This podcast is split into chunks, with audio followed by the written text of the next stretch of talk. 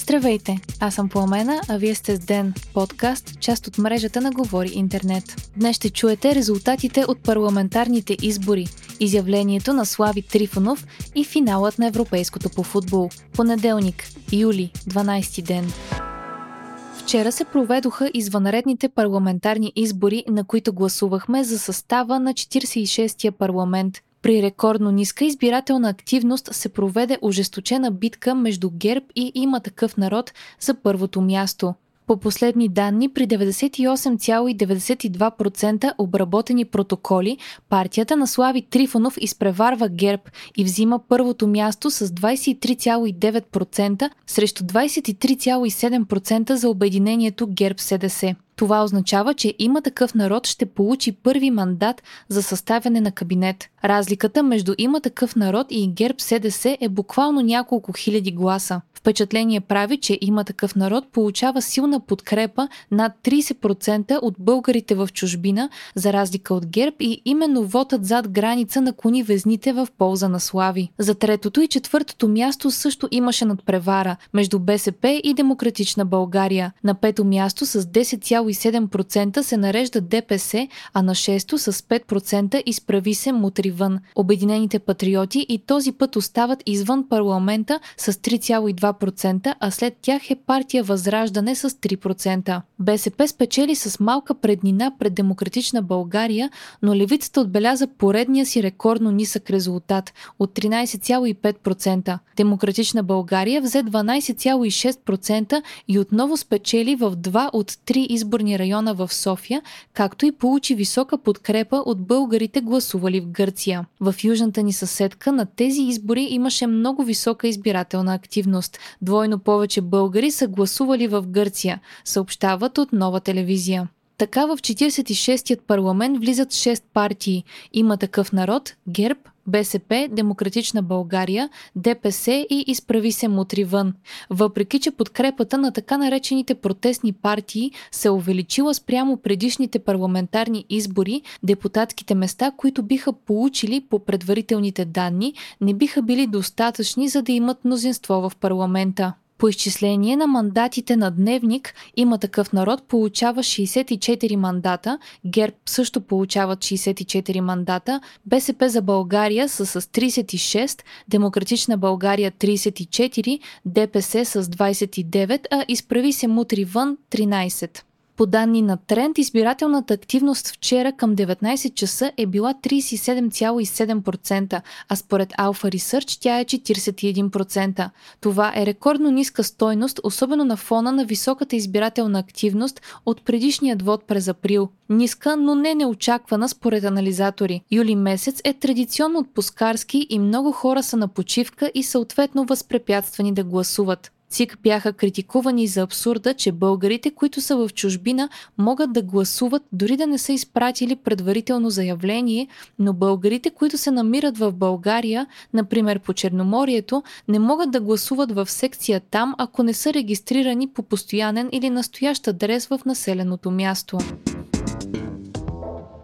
Лидерът на Има такъв народ Слави Трифонов направи официално обращение днес, което беше излъчено наживо по телевизия седем осем и във Фейсбук. Трифонов не оправда очакванията на политическите анализатори и на другите две така наречени протестни партии и обяви, че Има такъв народ няма да прави коалиции, а очаква да получи мандат от президента и самостоятелно ще предложи кабинет. Трифонов продължи с пълния списък от предложението на партията за министри и приоритетите на евентуалният им бъдещ кабинет. За министър-председател от Има такъв народ биха предложили бившият министър от правителството на НДСВ и Тройната коалиция Николай Василев. Изявлението на Трифонов предизвика огромен интерес, защото е първият по-ясен сигнал за намеренията на партията, която успя да победи ГЕРБ.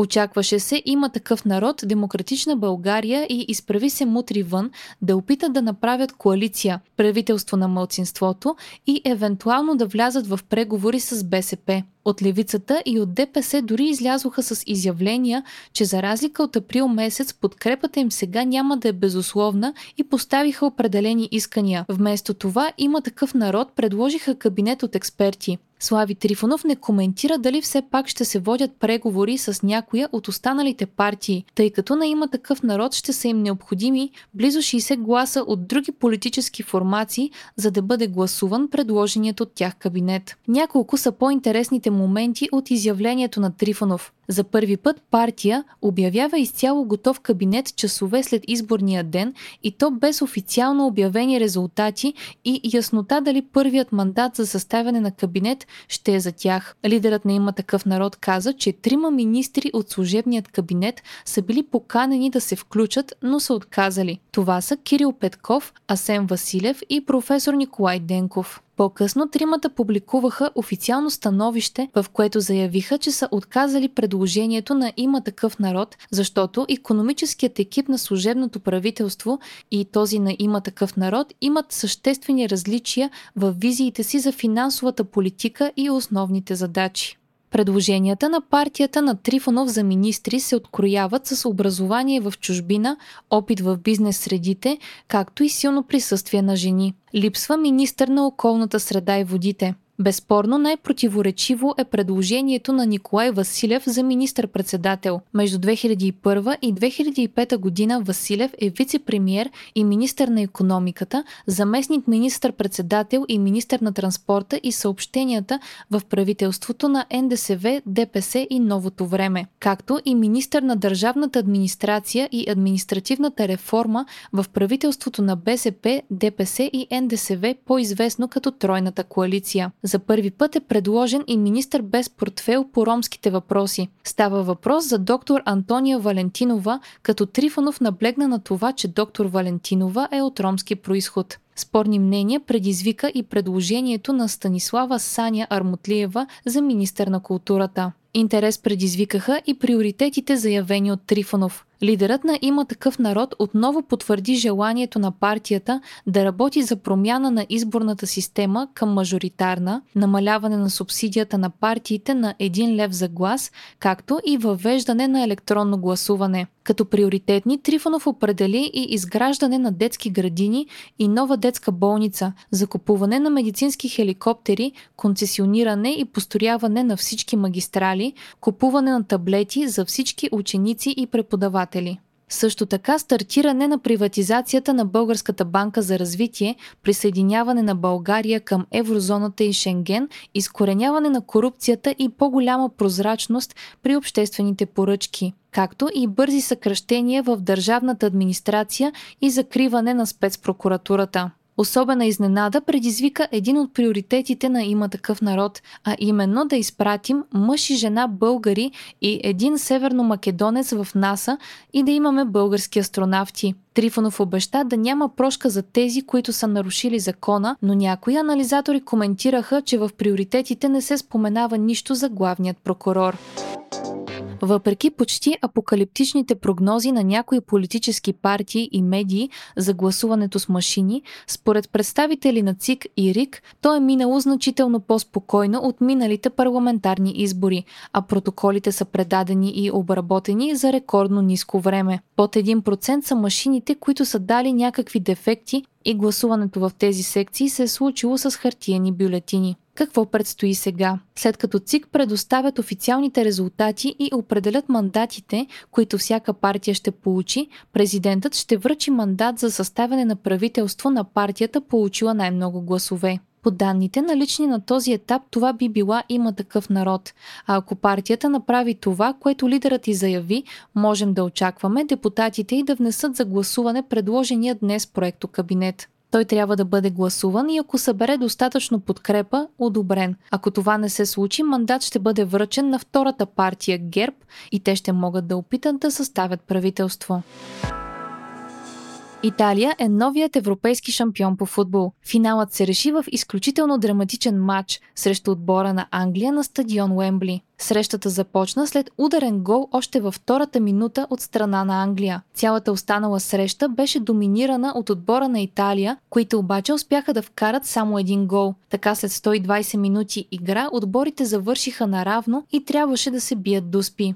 Англичаните изпуснаха три и направиха отбора на Италия шампион. Страната, която в началото не бе определена като фаворит, смая всички с играта си на турнира. След като през миналото десетилетие Италия беше в най-лошата футболна форма в историята си и дори не се класира за световното през две хиляди и осемнадесета, днес отборът е съвсем различен. Под ръководството на треньора Роберто Манчини италианците вече са в серия от рекордните тридесет и четири мача без загуба. Това е втората европейска титла на италианците след победата през хиляда деветстотин шейсет и осма година. Разочарованието на Англия е огромно, след като страната, която се води за родина на футбола, е без голяма титла от хиляда деветстотин шейсет и шеста година насам. Очакванията на феновете бяха големи. Англия имаше и огромно предимство да играе шест от седем мача на своя територия, включително финала, но така и не успя да грабне шанса си. Още от деня.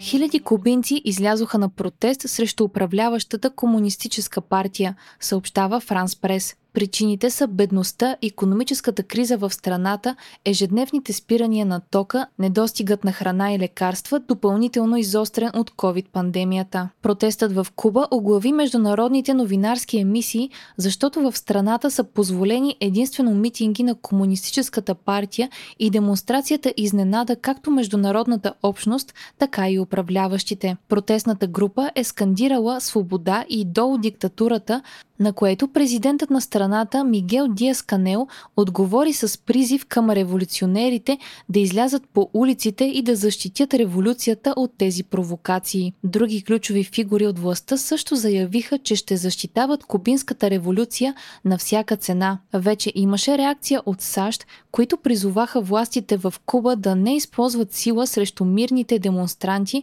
които упражняват своите универсални права. Президентът на Куба от друга страна обвини САЩ, че чрез свои агенции плащат на наемници, за да организират тези протести.